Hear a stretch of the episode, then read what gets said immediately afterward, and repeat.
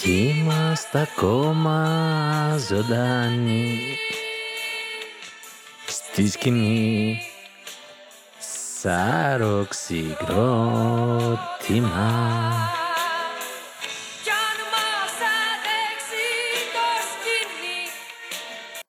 Συγγνώμη για το φάλτσο, αλλά ναι, είμαι ακόμα ζωντανός. Καλημέρα, καλημέρα. Και αυτή την εβδομάδα είναι τεντιάτικο πρωινό. Και ναι, τελείως εξεταστική. Έχω βάλει πιτζαμούλες, έχω πάρει χνοδοτές παντοφλίτσες, έχω αράξει το γραφείο, έτοιμος να καταρρεύσω, δίπλα μου κοιμάται ο Ντίο και πάμε να δούμε λίγο τι συνέβη αυτή την εβδομάδα. Δεν είχε φοβερή, έντονη επικαιρότητα, παρ' όλα αυτά είχε διάφορα μικρά νεάκια που τρέξανε και με τα βίας πρόλαβα να παρακολουθήσω κι εγώ ο ίδιος, οπότε ας τα δούμε τώρα παρέα όλα μαζί συγκεντρωμένα. Κομμάτια λοιπόν μετά από δύο εβδομάδες εξεταστική ε, νιώθω ότι νιστάζω κάθε μέρα αυτές τις μία-μία μισή μέρα που πέρασε από το τελευταίο μάθημα που έδωσα κοιμάμαι νωρίς και παρόλα αυτά νιώθω ακόμα κουρασμένος. Όπως προείπα έχω κάτσει αναπαυτικά, χουχουλιάρικα, χειμερινά αν και η θερμοκρασία έχει ανέβει αυτές τις μέρες κάθομαι λοιπόν να δω τι θα δω για αυτή την εβδομάδα, τι θα, ποια θέματα θα παρακολουθήσουμε. Φυσικά κάθε Σάββατο μία είναι η στήλη που μου αρέσει να διαβάζω, το ξέρατε ότι. Τις προηγούμενες εβδομάδες όπως είχα αναφέρει ή δεν είχα αναφέρει, νομίζω δεν είχα αναφέρει τον τίτλο, ήταν το ξέρατε ότι το Immortal Phoenix Rising οφείλεται σε bug. Αυτό το αγαπημένο παιχνίδι που έχω παίξει γύρω στις 50 ώρες και έχω τουλάχιστον άλλες τόσες μπροστά μου. Σύμφωνα με την Ubisoft ε, από ό,τι φαίνεται οφείλεται σε bug η έμπνευσή του. Αυτό βέβαια ήταν τις προηγούμενες εβδομάδας γιατί αυτή την εβδομάδα έχουμε το ακόμα πιο ενδιαφέρον.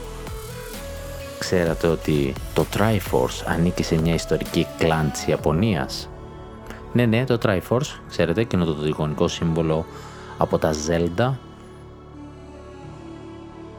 και όμως ανήκει στην ιστορία της Ιαπωνίας, ανήκει σε μια κλάν της ιστορίας σε ποια ακριβώς και με ποιον τρόπο μπείτε στο nintendo.gr και δείτε το σχετικό άρθρο.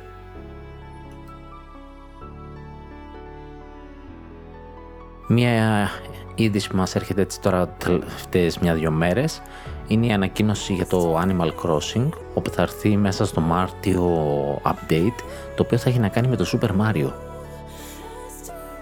Μας ανακοίνωσε η Nintendo μέσα από τα social της ότι η επόμενη μεγάλη ενημέρωση θα είναι τον ε, Μάρτιο Παρόλο που δεν έχει γίνει γνωστή η συγκεκριμένη ημερομηνία κυκλοφορίας, γνωρίζουμε ότι η ενημέρωση θα έχει να κάνει για το Super Mario.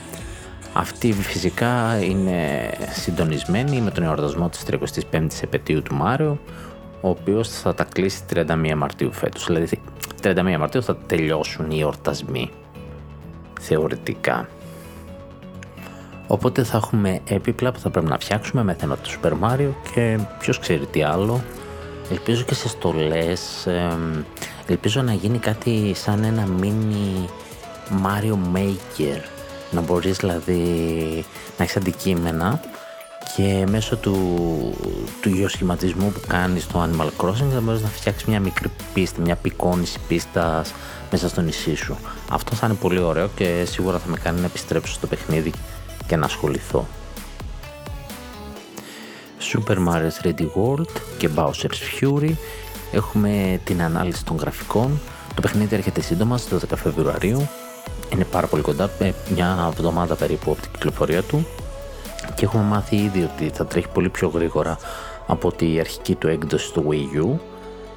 Και φαίνεται ότι μερικά καταστήματα έχουν ήδη μοιράσει τι πληροφορίες μαζί μας. Ε, Super Mario λοιπόν 3D World θα παίζει docked στα 1080p 60 καρέ και στα 720p στα 60 καρέ handheld ενώ το Bowser's Fury θα τρέχει και στις δύο μορφές στα 720p με τη διαφορά θα τρέχει 60 καρέ ε, docked και 30 καρέ handheld, το οποίο δεν είναι καθόλου άσχημα. 60 καρέ σχεδόν δηλαδή σε κάθε μορφή πέρα από τον Bowser's Fuel, δηλαδή στο handheld όλα τα άλλα θα είναι 60 καρέ.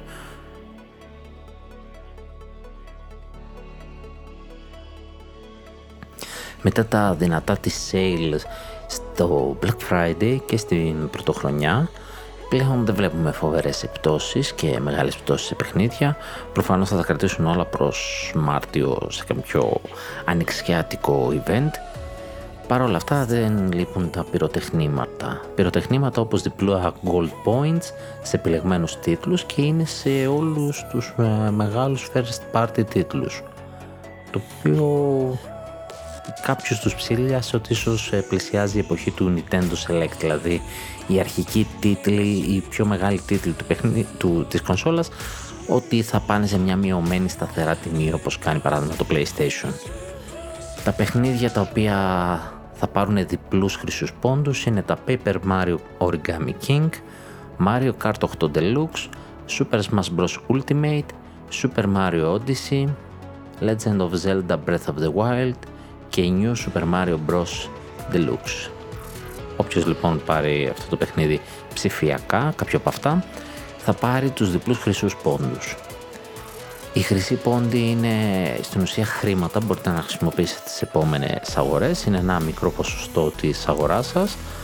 Ε, με το που αγοράσετε το παιχνίδι θα σας έρθουν οι κλασικοί πόντι, η χρυσή σε οποιαδήποτε ψηφιακή αγορά δηλαδή κάνετε και εντός 14 ημερών το πολύ, μπορεί να καθυστερήσει, μέσω του λογαριασμού σας του My Nintendo θα έρθει και το υπόλοιπο, ο διπλασιασμός δηλαδή.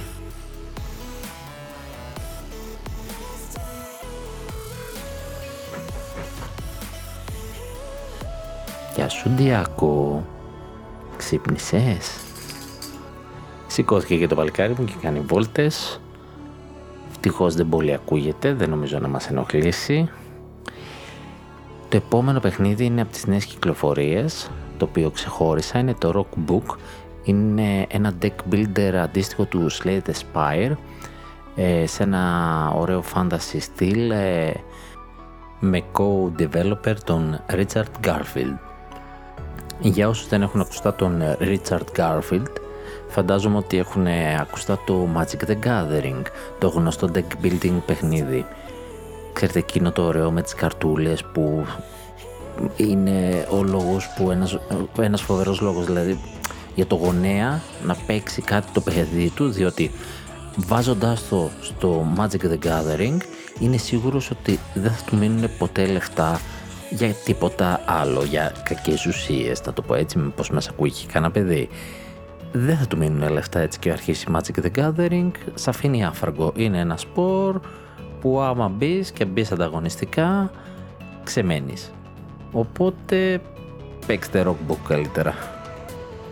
Το παιχνίδι όπως είπα δεν είναι διαθέσιμο, είναι στις ανακοινώσεις, ξεκίνησε από Kickstarter και υπολογίζεται να βγει σε PC τον Ιούνιο, αυτό τον Ιούνιο του 2021, οπότε λογικά μέχρι το τέλος του χρόνου θα ακολουθήσει και στο Switch. Μια άλλη αγαπημένη στήλη των Nintenders.gr είναι το κρυφό διαμάντι της Τρίτης. Κάθε Τρίτη λοιπόν ανεβαίνει ένα διαμαντάκι παιχνίδι, συνήθως οικονομικό παιχνίδι. Ένα παιχνίδι λοιπόν που δεν του δώσαμε πάση, που έχει μια χαμηλή τιμή, αλλά αξίζει απίστευτα να το πάρετε. Και για αυτή την τρίτη που μας πέρασε είχαμε το Oxenfree. Το Oxenfree αντλεί την έμπνευσή του από τις κλασικές ταινίες τρόμου και θίγει το θέμα της απομόνωσης τόσο μεταφορικά όσο και κυριολεκτικά.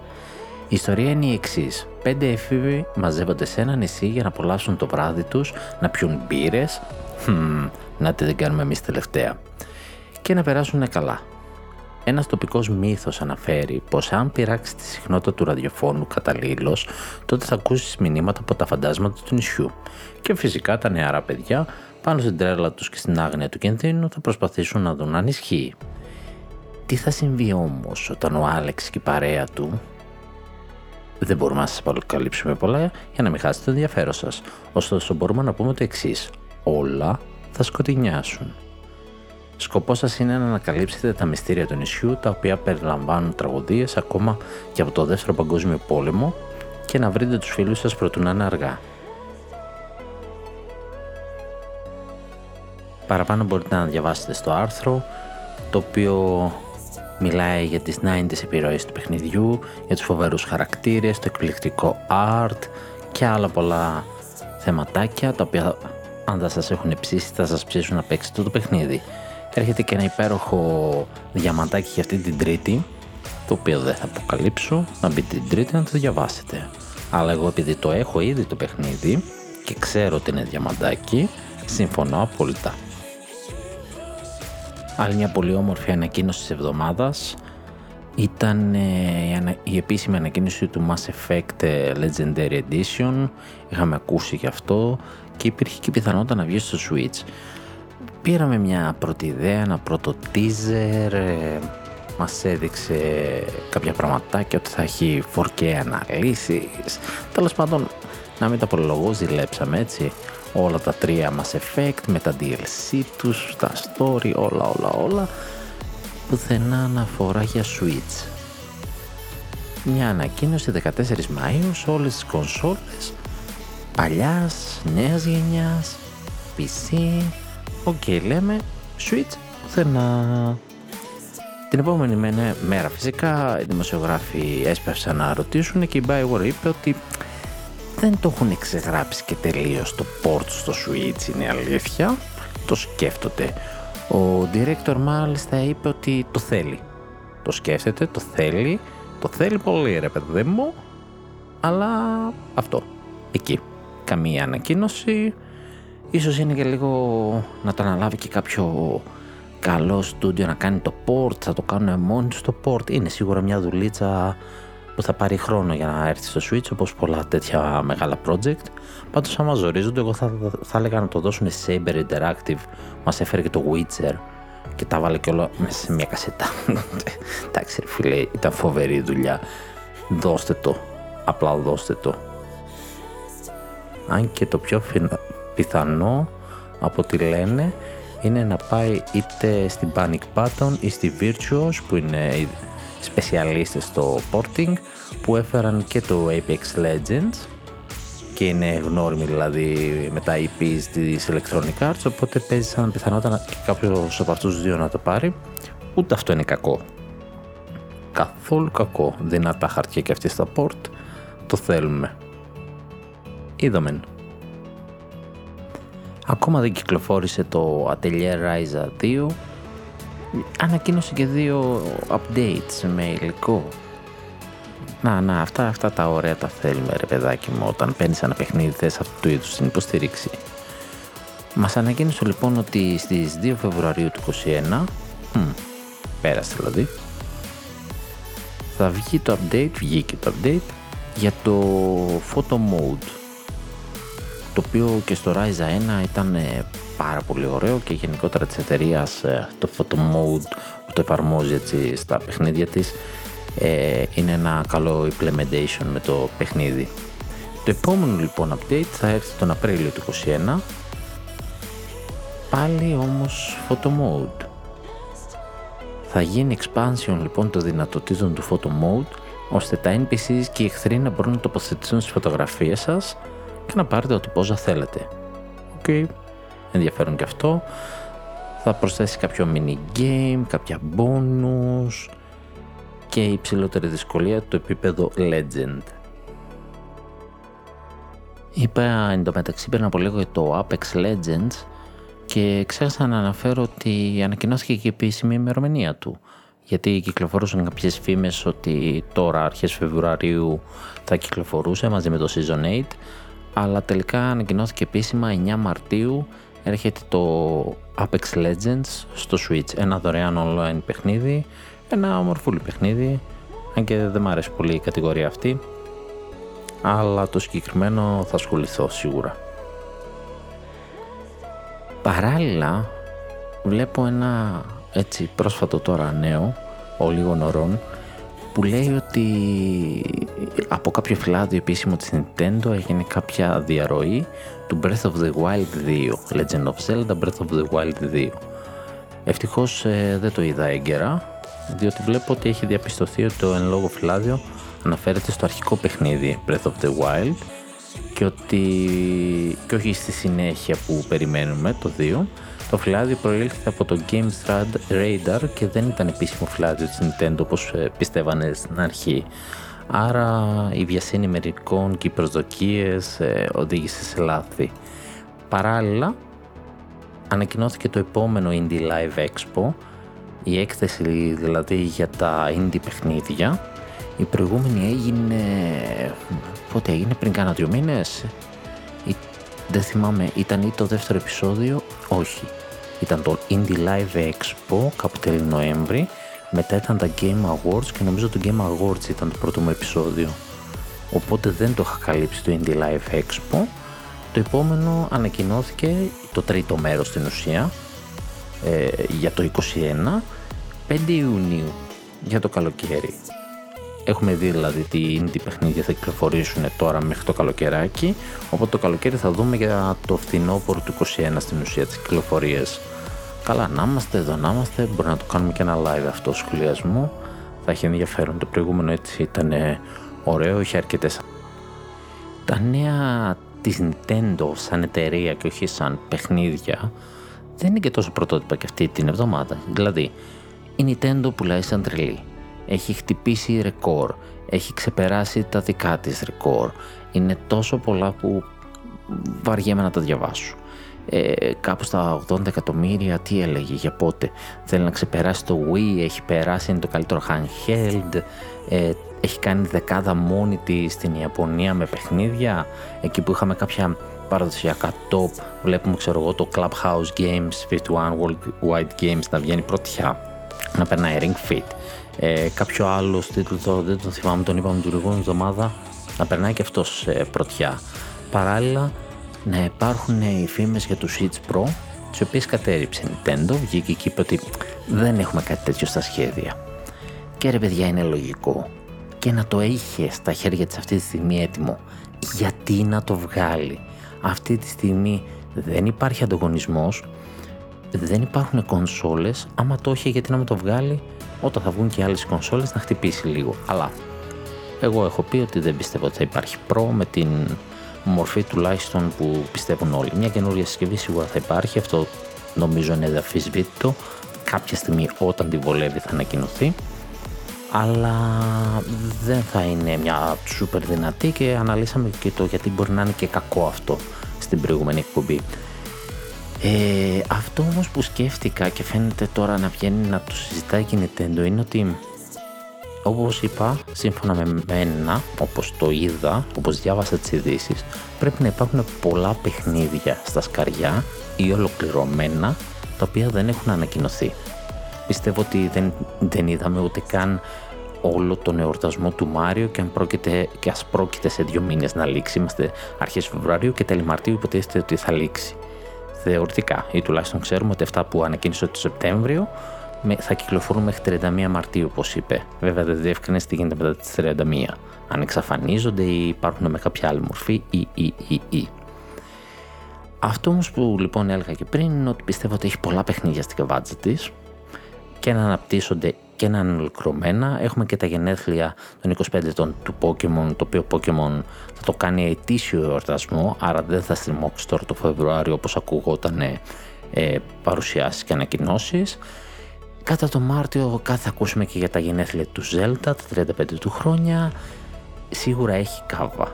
Και όπως ε, φάνηκε και με την περίπτωση του, της τριάδας Super Mario 64, Super Mario Sunshine και Super Mario Galaxy, ε, δεν είναι δύσκολο ούτε να βγάλει ένα παιχνίδι του παρελθόντος να το πορτάρει στο Switch και θα πουλήσει. Οπότε νομίζω ότι χτυπάει αργά αργά την αγορά αυτή τη στιγμή. Δεν βγάζει τις κυκλοφορίες της γιατί έχει πουλήσει. Τελειώνει το οικονομικό της έτος τώρα τον Απρίλιο που τελειώνει. Έχει κλείσει τη χρονιά της, δεν έχει την ανάγκη να πουλήσει για να πιάσει τους στόχους της. Οπότε σιγά σιγά θα αρχίσει να δείχνει τα παιχνίδια της για την επόμενη χρονιά, για το επόμενο οικονομικό έτος μιλώντας.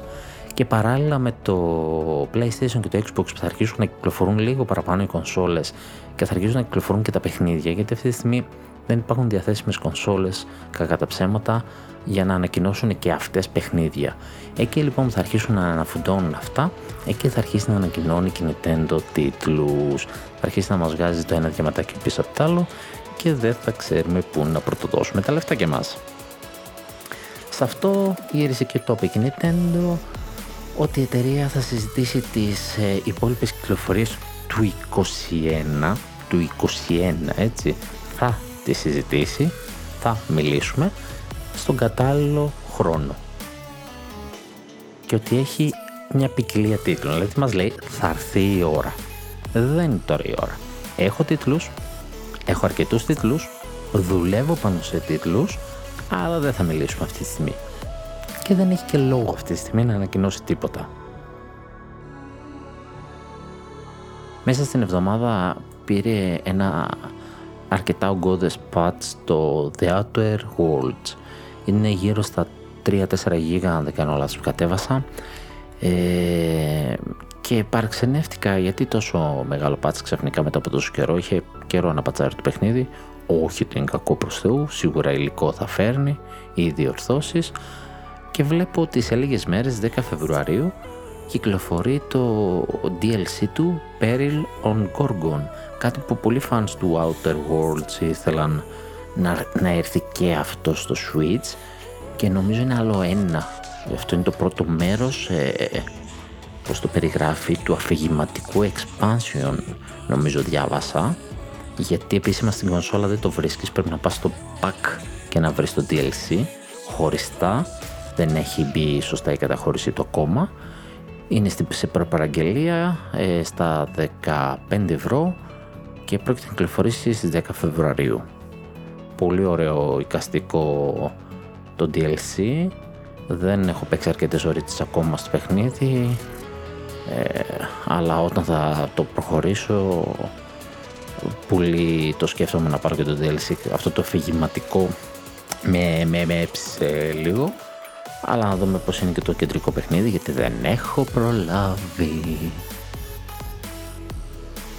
Από μεριά εκτόσεων ε, θα προτείνω το όσο αρέσει το Dragon Ball και τα fighting παιχνίδια αλλά απευθύνεται κυρίως σε αυτούς που θέλουν να παίζουν online το Dragon Ball Fighters με ζου στο τέλος έχει την Ultimate Edition σε πολύ χαμηλή τιμή.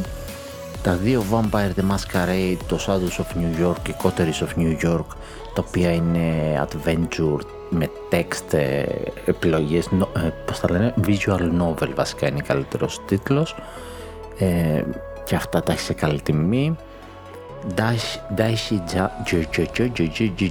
τι ωραία που τα λέω. Dicey Dungeons κοινώς Dungeons με ζάρια αλλά τα ζάρια είναι οι χαρακτήρες του παιχνιδιού. Αυτό το πήρα κιόλας και το παίζα σήμερα αρκετές ώρες. Το Hong Kong Massacre. Το Sunless Sea Submariner Edition. Μεταξύ λες και έχει καμιά άλλη edition στο Switch μία είναι όλη και όλη.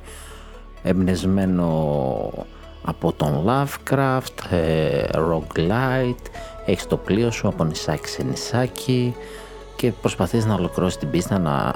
την πίστα προσπαθείς να μείνεις ζωντανός όσο περισσότερο μπορείς μέχρι φαντάζομαι κάποιο όριο που κάπου τελειώνει το story και ξαναρχίζεις ε, ανάλογα την έμπνευση του roguelike like it.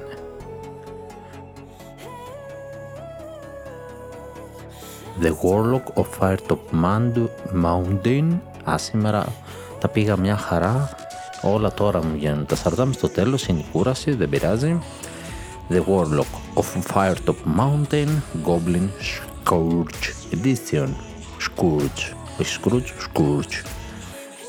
Ε, το γνωστό επίσης ε, text adventure παιχνίδι, original όμως, ή όχι. Η RPG ήταν. Τι ήταν το, το Warlock; Choose Your Own Adventure Book ήταν.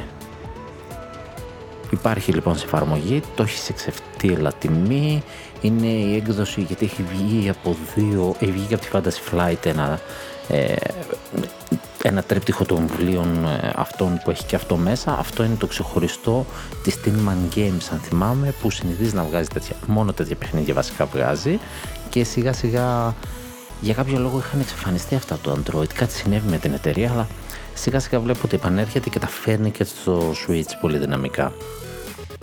Παράλληλα, 5 Dates, ένα παιχνίδι από αυτά τα FMV με, πολλές, ε, με πολλά βίντεο ε, που διαλέγεις την απάντησή σου και παίζει αυτή η, η διαδραστική ταινία νομίζω πρέπει να τη λέμε περισσότερο παρά παιχνίδι που συνεχώς διαλέγεις στη διακλάδωση την απάντηση που θες να δώσεις και ακολουθεί το παιχνίδι. Μόνο που αυτό είναι επίκαιρο, έχει να κάνει με την καραντίνα όπου έχεις πέντε ραντεβού διαδικτυακά μέσω κάμερας και προσπαθείς να ρίξεις τις κοπέλες, να, να φτιάξεις έναν δεσμό, δεν ξέρω αν περιέχει και κάτι άλλο έκπληξη περαιτέρω, αλλά το βασικό θέμα, η αρχή του είναι αυτή. Call of Juarez Gunslinger, άμα θες να είσαι cowboys και να πυροβολάς, και αυτό είναι σε πολύ καλή τιμή, ωραίο παιχνίδι και αυτό. Εντάξει και το Hand of Fate 2, και αυτό δεν νομίζω ότι θέλει και πολλές συστάσεις σαν παιχνίδι. Έχει μια αρκετά καλή πορεία.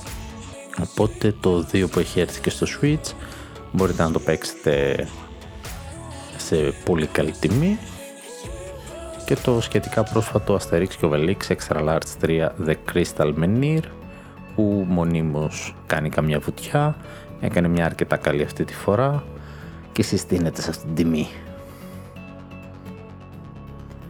Αυτό ήταν το ξεψυχισμένο podcast, ε, συγγνώμη το νητεντιάτικο πρωινό.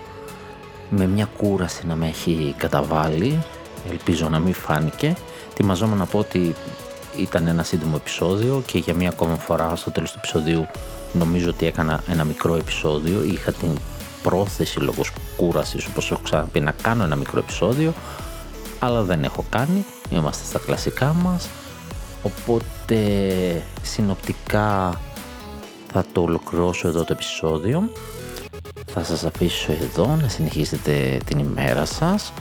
Όσο εγώ θα πάω να ξεκουραστώ και δεδομένου ότι αυτή είναι μια χαλαρή εβδομάδα πιθανότατα να ηχογραφήσω και κάποια bonus κομμάτια για εσάς. Να το εύχεστε, καλά να περάσετε, καλή συνέχεια, είμαι ο Νίκος, ήταν το νητεντιάτικο πρωινό, καλή σας μέρα.